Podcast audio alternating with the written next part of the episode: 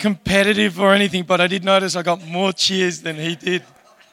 Just saying, just stood out. Love the pulpit. That's cool. Okay, just um, just so that I don't have to necessarily go over any old ground. Who was here this morning? Okay, so only a handful that weren't. That's good. Okay, so let me do a five a five lesson whatever 30 second summary. So this morning we, we looked at a, at a verse in Mark chapter 1 where Jesus said, Come follow me. And we made that to be the most important thing that you need to do with your life. First and foremost, thank you. You need to come follow me, right? Then we ended, then there was a lot of waffle in the middle that's not really important.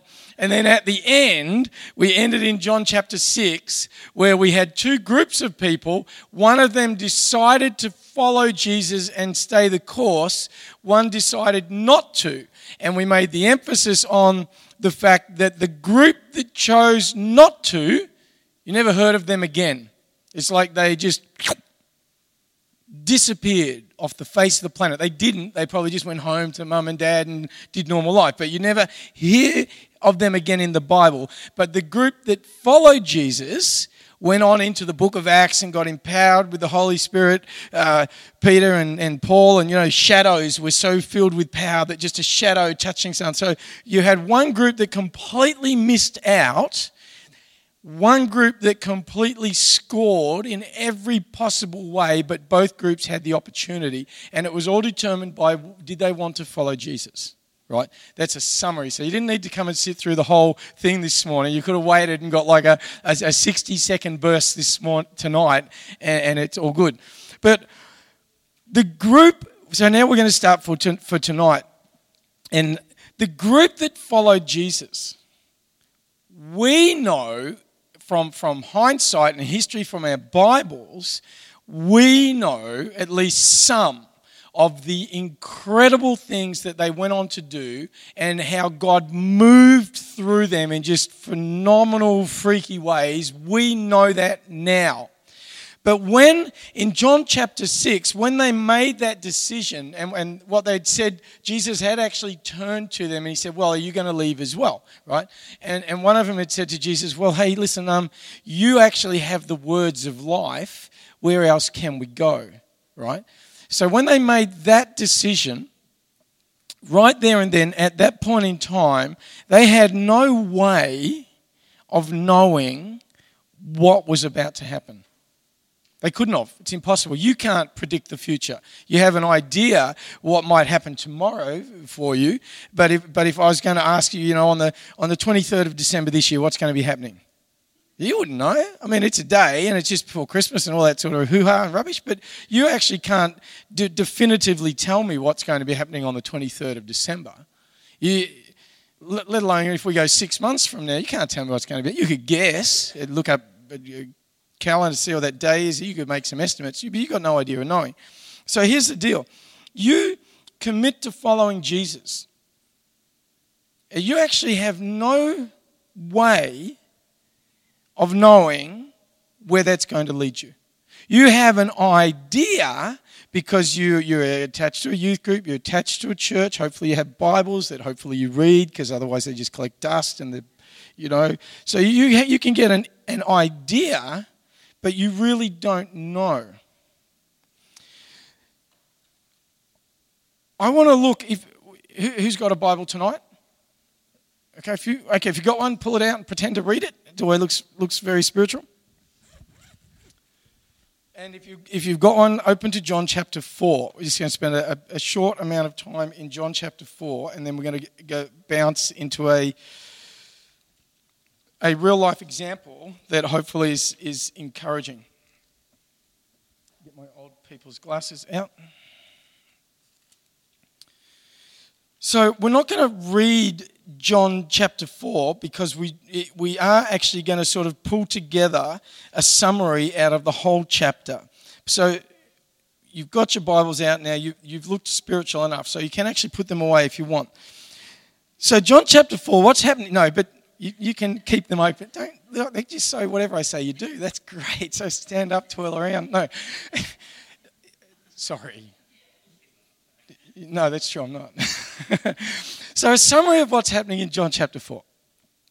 So in John chapter 4, Jesus and his, and his disciples are basically, they're walking from A to B, and it's a long walk. And, um, and it's, it's hot, dry, and, and dusty and thirsty, and the aircon of the car's broken down, all that sort of stuff. So they've stopped. They've stopped somewhere, and the disciples have run down to Macca's, bit, literally, they've gone off to get food. And, and Jesus is sort of left by himself just hanging around a well. And he, he's, hot, he's hot, tired, and thirsty, and the guys are going to get food, and he's just there by himself. And a woman walks up to him and she, she starts to draw water from the well, and he, her and Jesus end up having this little bit of a chat. And as you read through the, the testimony in the, in the Bible, you'll see that they don't actually have some great big in depth conversation. It's a very brief interaction with, with realistically a handful of sentences that take that, that, that exchange. And, and not going into what they talked about, that's not relevant for tonight. But nonetheless, they have a very short interaction. Perhaps, you can't tell from the text, but you know, maybe less than 10 minutes. So this lady has come to the well. This guy's leaning on the well, just hanging out, waiting for the guys to bring back food. They've had a bit of a chat. She's realized, uh, because he's told her that, you know, he's Jesus, and she would have heard some rumors, just like everyone else around the area. They've heard some rumors. And, um, and, and it has a bit of a conversation. And, and she gets actually deeply impacted he, she makes a comment about her life. He corrects her and says, Well, no, that's not really true. What's happened is this.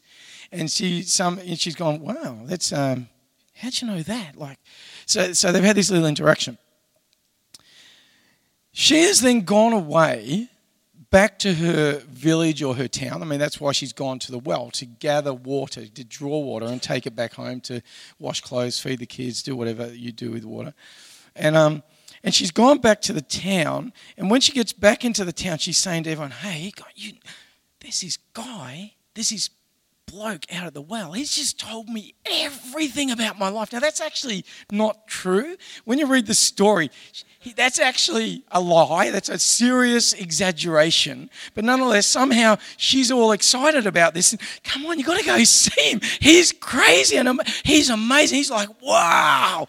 Which, when you read, that's actually what she did. But if you go back then and look at the little interaction, you think, that's not what happened, you weirdo. That didn't go like that. It's not even in my Bible. Maybe it's, you know, I mean, if you read it in the Amplified Bible, you'd get a few more words and a little bit longer discourse. But that's actually not what went on. But nonetheless, something has happened in her heart, in her spirit, because she's just met Jesus. She doesn't know the significance of that yet, but she's just met Jesus. Right? And I, I really, and then, and then as you read on towards the end, of, the end of chapter four, you know, she truly is running around the town. Come on, there's this guy out of the well. You just, and she's just talking to everyone. And I'm, and, and then she's obviously got enough enthusiasm or passion or whatever about it that, that basically you read on and it, it says that the whole town, maybe there's only five people in the town, maybe it's really tiny, just her family, but the whole town goes out to see Jesus at the well. Think about that. That's just stupid. And that's just stupid. I mean, you, you look at it and you, you read it and you think, what on earth did she say?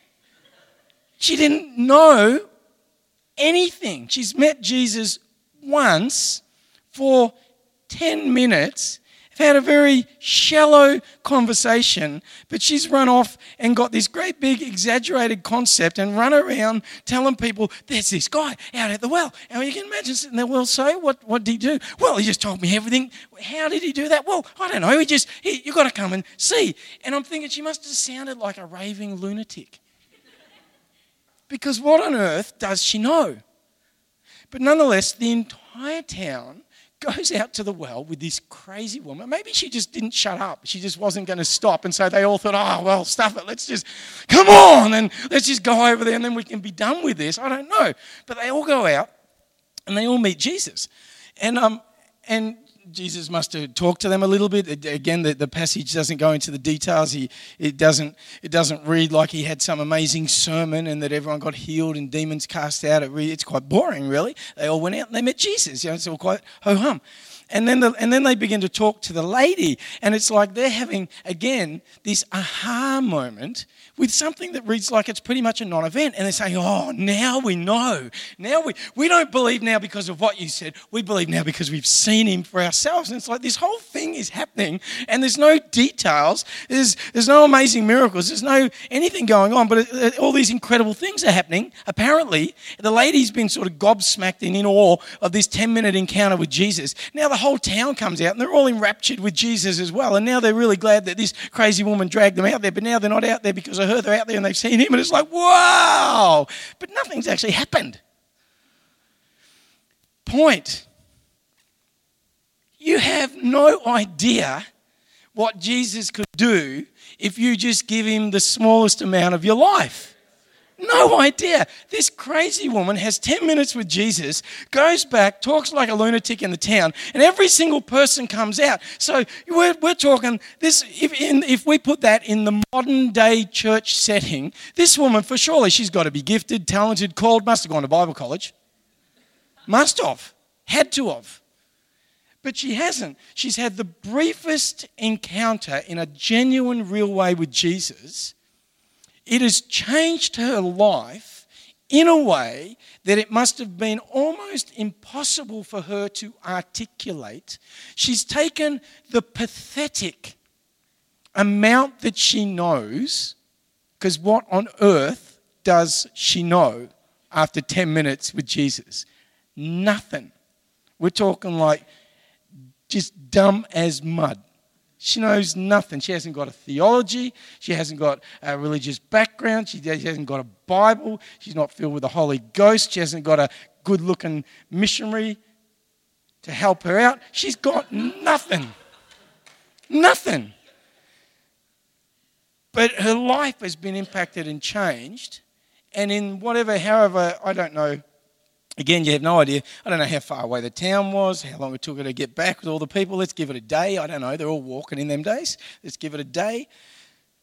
And in, in, a, in such a, a, a short, shallow encounter, she has gone out and become an instrument of salvation for an entire town.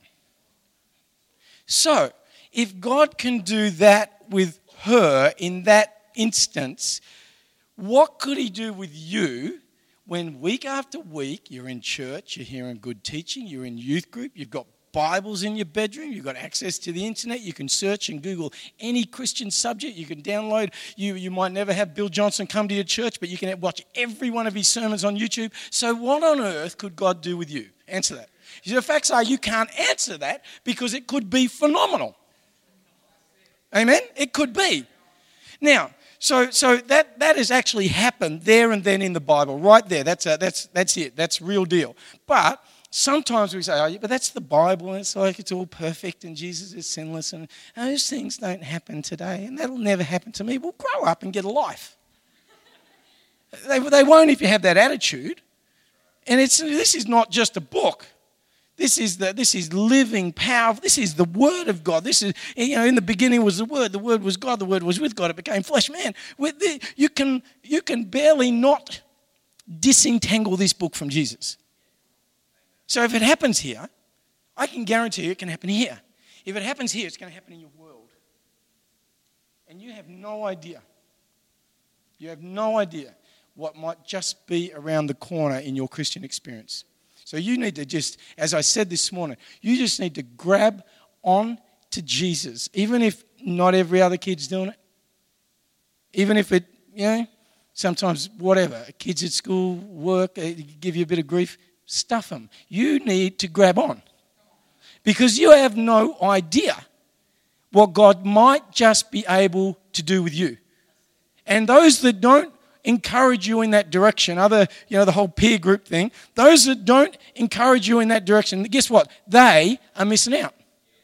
And it might, there's aspects of that external world that, you know, look good the party and the friends, the drugs, the alcohol, the puke, and the pregnancy. Oh, yeah, that just sounds so, so much fun. But guess what? They're missing out. They're missing out. They have no idea of the potential that is locked up in them, and all it needs is the briefest encounter with Jesus to go boom and explode stuff. I'm going to give you an example out of my own life. An example out of my life, real life, real time, non exaggeration, facts out of my own life. So I am weird. There's definitely no doubt about that. And um, whatever, whatever happens in our ministry, I've started it. We don't pay people to work for us. That's rubbish. I start stuff. I, there's nothing that any one of my current leaders in the Philippines do now that I have not done and do not do. Ever. When it comes to starting the, the ministry in Baseco, which is our, our main large slum, I started that by myself with nothing. And, and the, going into new areas, opening up new slums, I, I do that. We've been running our ministry for 14 years. Theoretically, I'm senior pastor and CEO and missions founder and all that sort of stuff. And realistically, you would think I could just sit my butt on a, on a desk and, and drink coffee and eat chocolate and play with computers and answer emails and just look important. But that would bore the daylights out of me.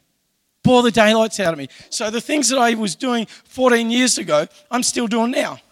So, this example is that we're about to break open a brand new slum. We're to start going in there for the first time. And it's a, it's a, a bad, bad, bad slum. And I'd seen the slum from the outside a number of years ago.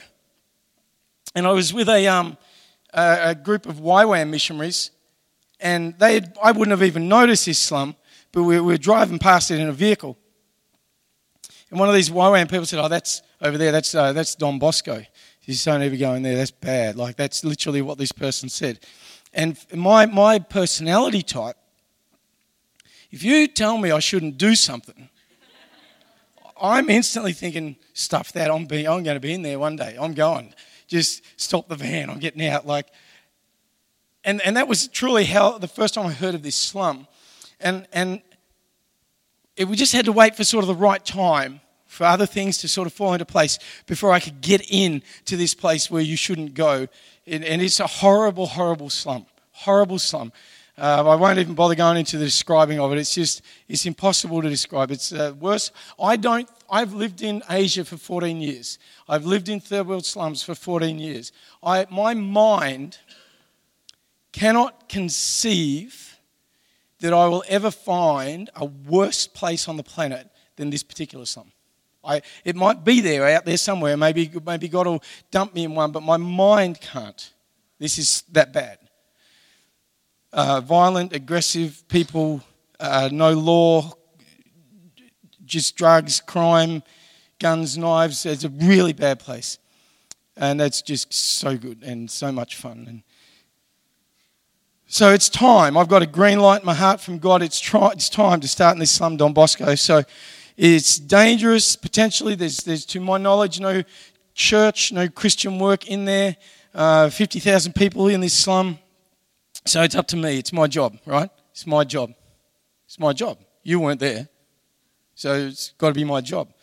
So I, I go in there. I remember the first day, I've gone in there for the first day by myself. Uh, I haven't ridden my motorbike there because there's nowhere safe to park it. I didn't have my watch on. I don't have a wallet in my pocket. I didn't take my phone. Uh, I've got enough transport money to get me there, a few coins in my pocket to get me home. Because if, if I take anything in there, I know from history and experience that someone's just going to try to rob me and then that's going to go really bad for them. So let's not do that. You know, keep them safe. Let's not do that. So I haven't taken anything in there at all and I'm, I'm, walking around in this slum and I don't belong. I'm, I'm white and I'm good looking and everyone else is Filipino and ugly and I don't belong in there. They're not ugly people, not all of them. I just don't belong in there. I stand out like the proverbial sore thumb. And, uh, and I've just got these little Tagalog, which is the national language, tracks about Jesus. And I'm just walking along and I'm just handing out these tracks and telling people about Jesus a little bit with the Tagalog I've got and a bit of English. And um, this slum is, is double story building, so it's real, really an urban slum. And in the downstairs sections, there's, there's zero light, it's just black. And I've gone into this building and um, it, it, turns out some of these things in this story I didn't know until the next few weeks, but I have to package it together, otherwise, it doesn't make sense. It turns out that all the buildings are numbered, and there's 33 buildings on this one block, and they're all double story buildings. And it turns out that the very first building I walked into unknowingly was building number 13, which is unlucky for some. Is not unlucky for me.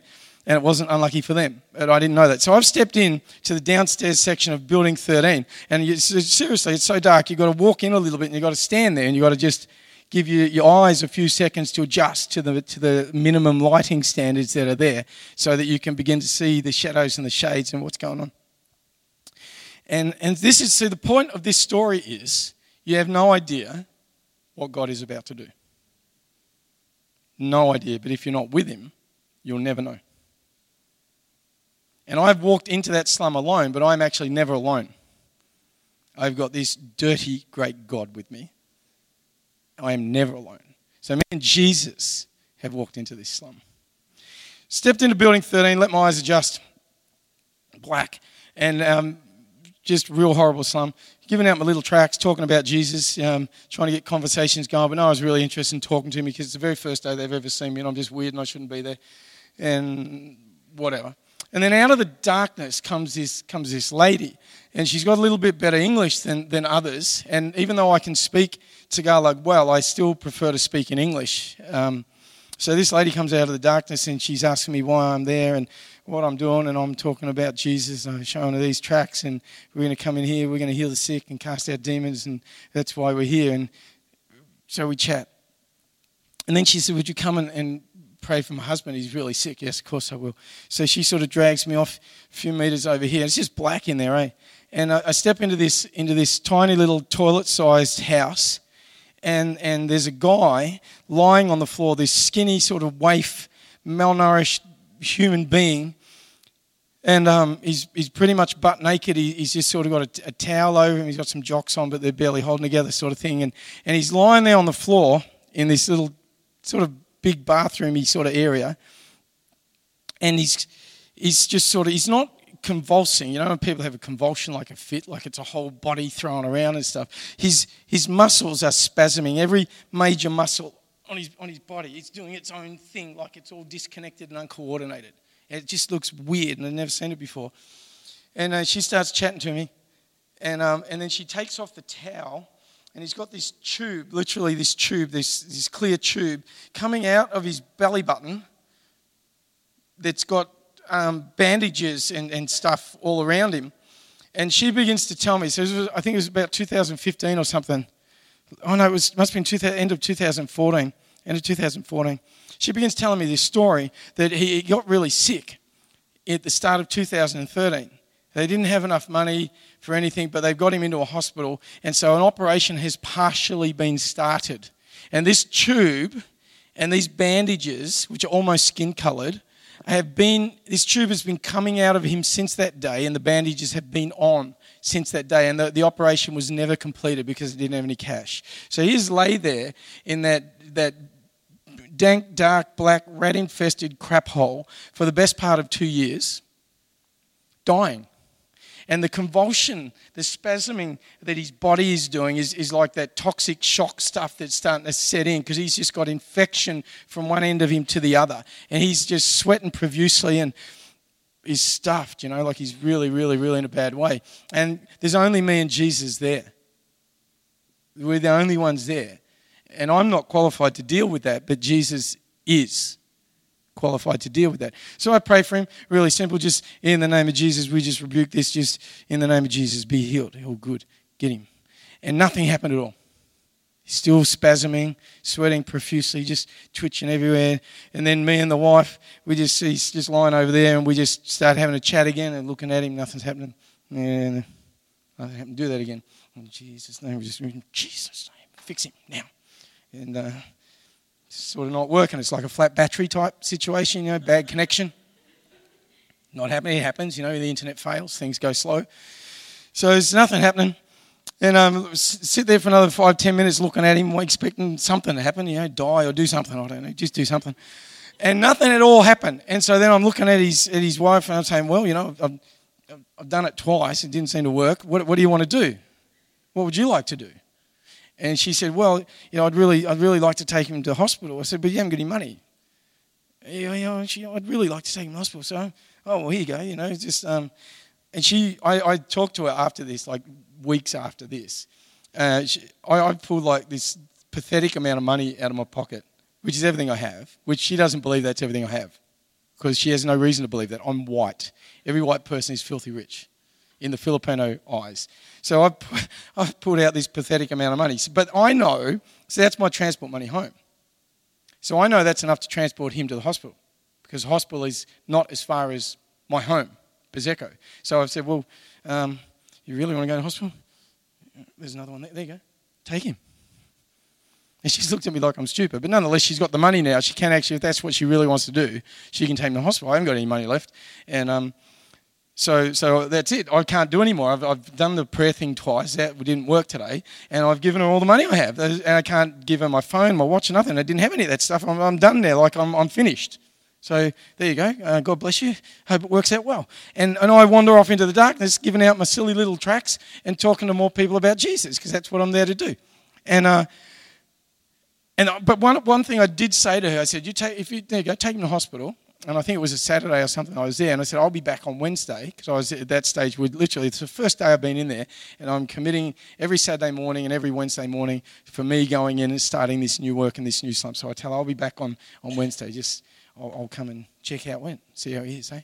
And she doesn't believe that because she's never seen a white person in there before. She doesn't think I'm coming back. She probably thinks I'm stupid because I've just given her a few coins. But so off I go. I do what I do.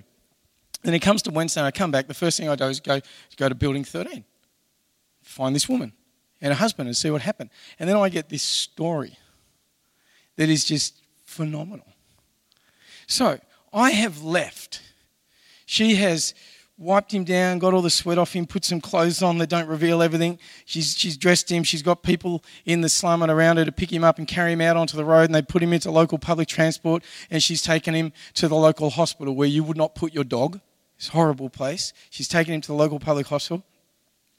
Somewhere, I never really was able to work out when this happened, but somewhere between me leaving and her getting him to the public hospital, he actually died.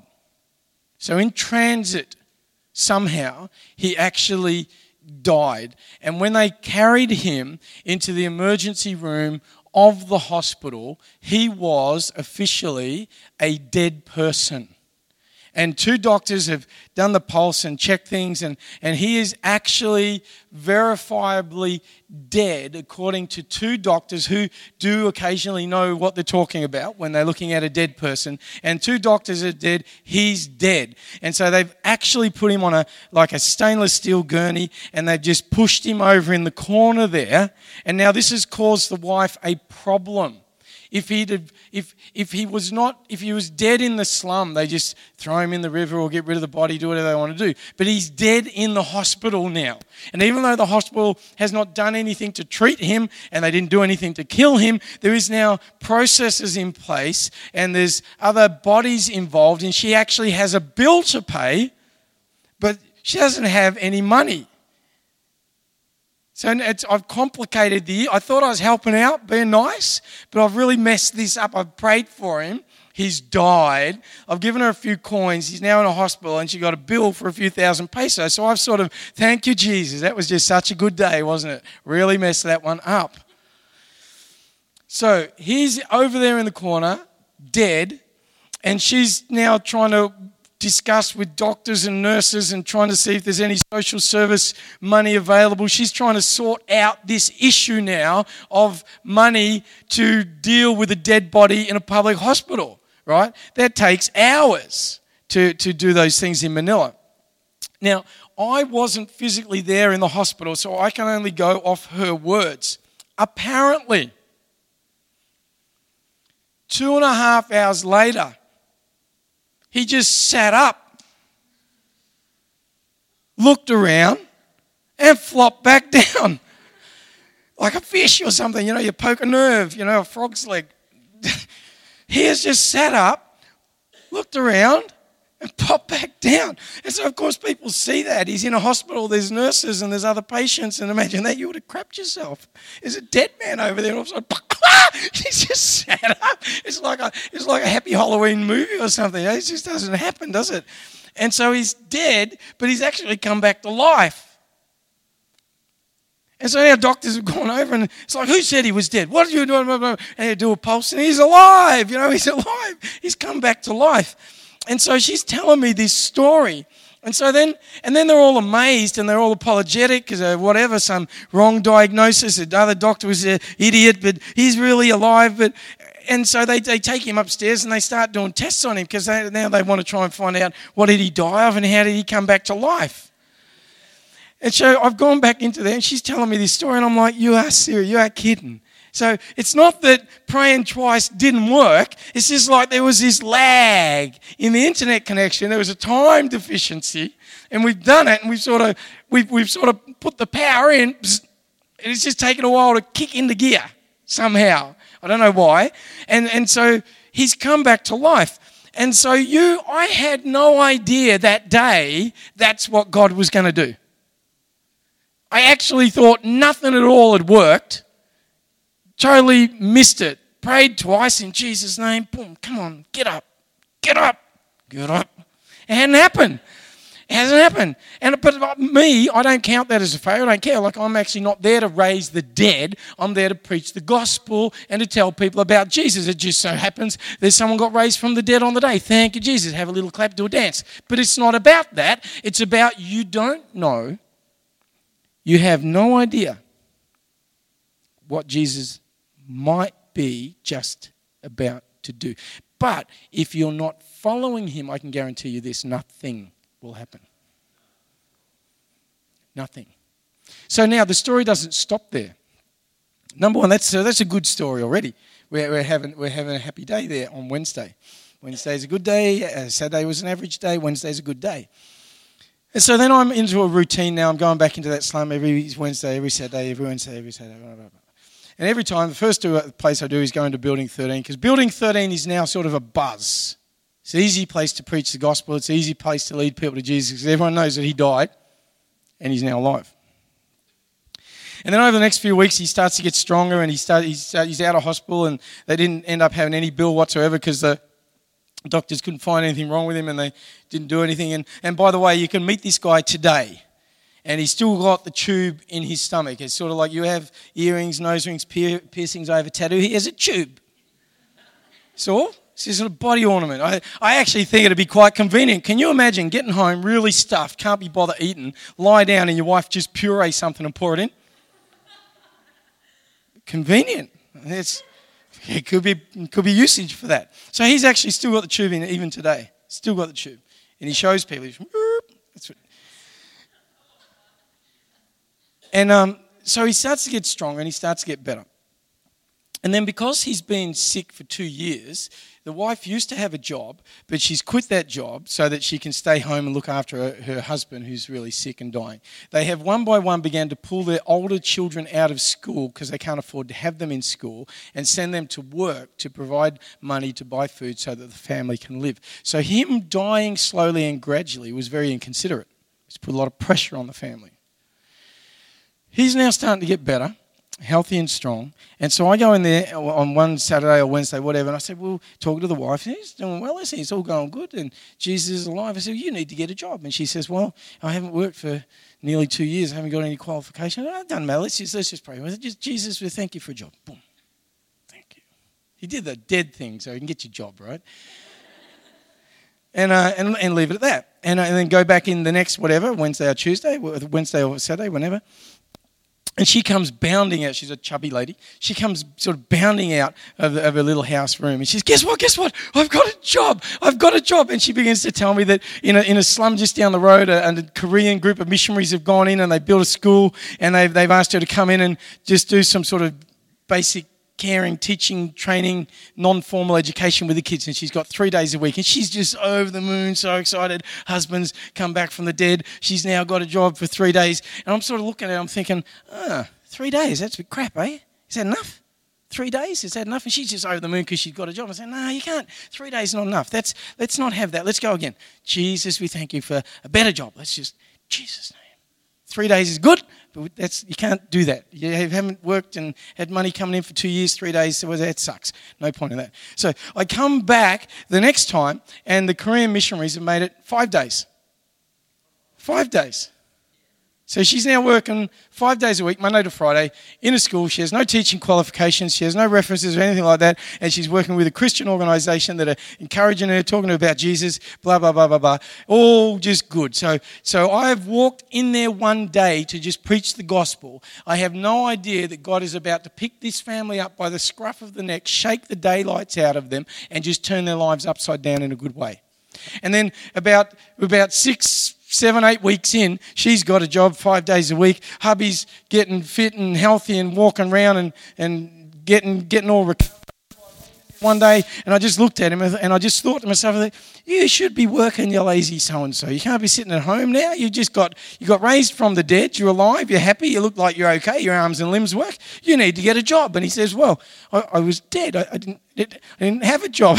well, okay, you were dead, but you're alive now. You need to get a job. You can't sit at home. You're the man of the house. You can't sit at home just being lazy and let your wife work. You need to go and get a job. Let's pray for you. Boom, pray for him. Jesus, we need a job now. Boom. Just need a job. Go back in there the next couple of days, and what's he doing? He's now maintenance man at the school. He's maintenance man at school, four days a week. And I don't know whether he's handy. I don't know if he can fix stuff. I don't know. Jesus fixed him, so maybe he's now got the ability to fix other things. And so, and so then step by step over the next few months, the kids get back in school because they've got an income coming in. So it's a crazy story. The point of it is if I hadn't gone in there that day following Jesus, it wouldn't have happened. And it's got nothing to do with me. Like, it's got nothing to do with my great giftings, callings, or abilities, or, the fact that I look so good and I'm so confident. It's got nothing to do with any of those things. That's actually all irrelevant. It's all irrelevant. That happened because I followed Jesus. And it actually happened. So, if you can disentangle yourself from what you would like to happen and from what you would prefer to happen and from what other people can say to you will or won't happen, if you can disentangle yourselves from those thoughts and those expectations, and if you can just lock down your life now, I don't know what's going to happen, just admit that. I don't know where it's going to go, I don't know what Jesus is going to do. If you can just wipe all that rubbish out, which can become a distraction because God might not be wanting to do those things that you're thinking about. If you can just get rid of that and just make the decision, you know what I'm going to do? Don't really get it, not really sure how it's going to work. It's been a bumpy ride so far, but I'm just going to grab onto Jesus. At, at one thing I'm not going to do, I am not going to let go. I don't care what my friends do. I don't care what the rest of the people in John chapter 6 did. That's not my issue. I can't choose for them. I'm going to grab onto this bloke, Jesus. I'm going to grab onto my Bible. I'm going to grab onto prayer. I'm going to worship when no one else is. I'm just going to do, I, I don't actually care what the whole world does. It's of no concern to me. I am going to do this. And if you don't want to, you're bad. You're bad. I will not be missing out, and you will. And when God is moving powerfully through my life, and you look at me and you're in awe, well, it's because I made a decision that you didn't. So suck it up, get over it, and learn from me. Do what I did. Grab Jesus and just hold on. Because you have no idea. You have no idea. That it's, it's so true because I am I mean, I'm, I'm obviously confident and, and, I'm probably a little bit arrogant and got a decent ego. Uh, but those things aren't necessarily pos- positives. Uh, but I'm actually quite an ordinary person. I'm actually quite ordinary. I can't even grow hair. But I really do have an extraordinary friend, and his name is Jesus. And all of the things that I can't do, he seems to be able to do with his eyes shut and walking backwards. And, and I truly, I can't, I would like to take claim and, and, and, and say that I've done a lot of things. It'd be great, but I've really done one thing really well. I have grabbed on to Jesus.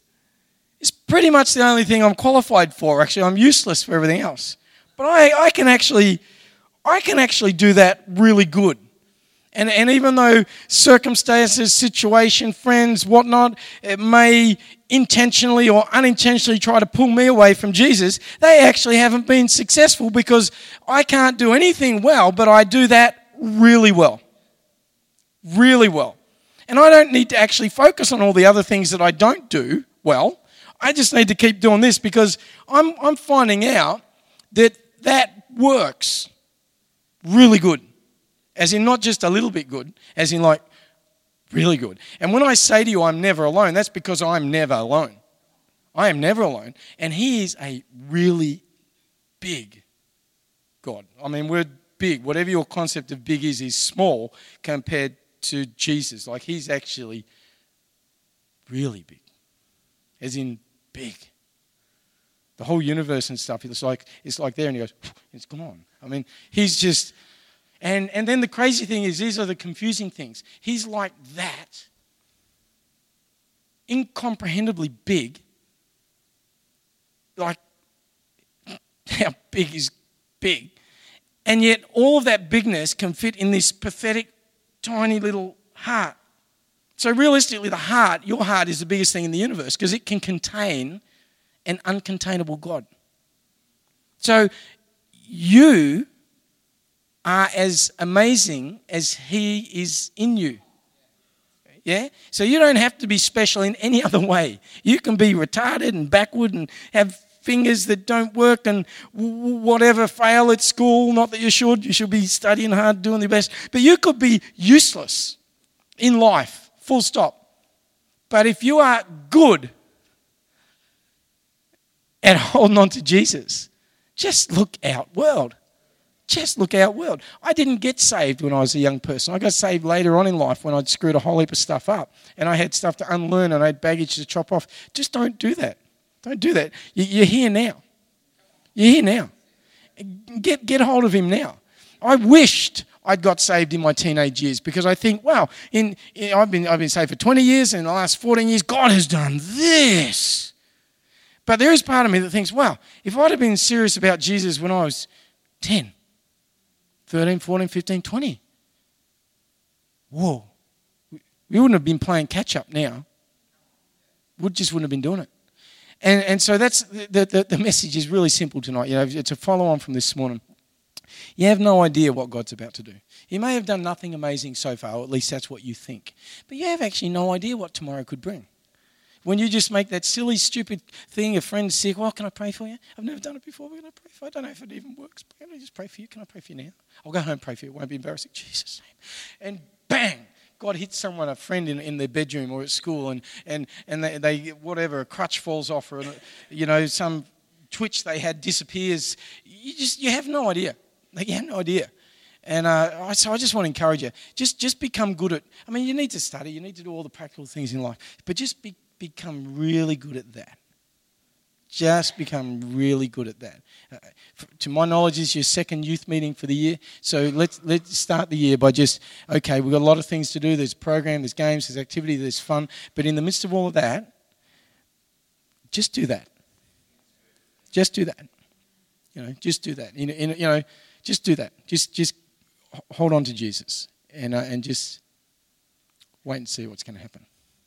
I'm going to hand over to you I'm done.